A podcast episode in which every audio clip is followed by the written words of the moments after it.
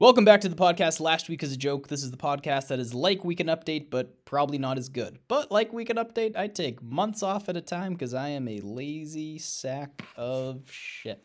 Okay, let's get to the news. According to scientists, a living skin is protecting the Great Wall of China, and I'm assuming that they're calling it a fort skin. A Texas attorney has been sentenced to 180 day 80 ah, goodness, this is how long I've been off. A Texas attorney has been sentenced to 180 days in jail for drugging his wife's drinks to induce an abortion. Hmm, you'd think they would have just made it nine months. The Red Cross has declared an emergency blood shortage, and they said that the shortage is so bad they'll even consider taking donations from gay people. My timing's way off. The Pope is calling for a universal ban on surrogacy. Wait, isn't that how Jesus was conceived?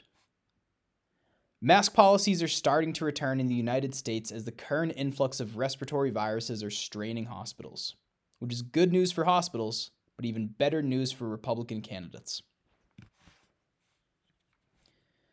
Texas neighbors said that they tried to warn the police about the Houston church shooter for months. Uh, you know the guy must have been really messed up when people in Texas are complaining about guns. Parents are upset after a Montreal art teacher listed their students as art for sale online. Parents say that they are upset because they don't want to give their children false hopes of making money with art. Hertz is selling one third of its electric cars to buy gas cars. God, that's really going to hurt the environment. Thank you. That was terrible. France has uncovered France has uncovered a vast Russian disinformation campaign in Europe. According to France leaders, they discovered many fake news websites that are written in French, which leaders said that they were initially skeptical of because of all the advertisements for deodorant. The father of a gender reveal that sparked the fatal 2020 California wildfires has pled guilty, and surprise, it's a prison sentence.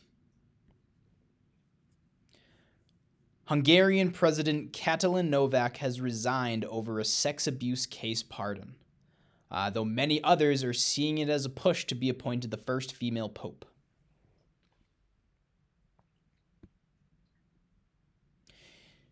Instagram will no longer recommend political content to users, so great news for the whores.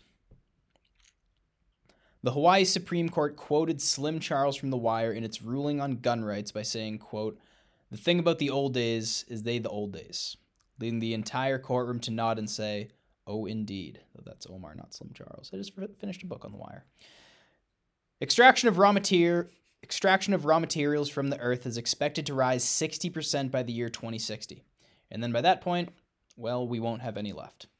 And the worst joke I've ever written a 12 year old boy was found cold and stiff at a North Carolina wilderness camp. Said the leader of the camp, You had me at stiff. Okay, that's that. I'll be back soon, hopefully. I say that every episode, but uh oh, I have an Instagram now. Uh, I'll link that in if you made it this far, but it's I think it's last week was a joke. I don't know. I have like no followers. I'll link it. Yeah, it's uh last at last week was a joke.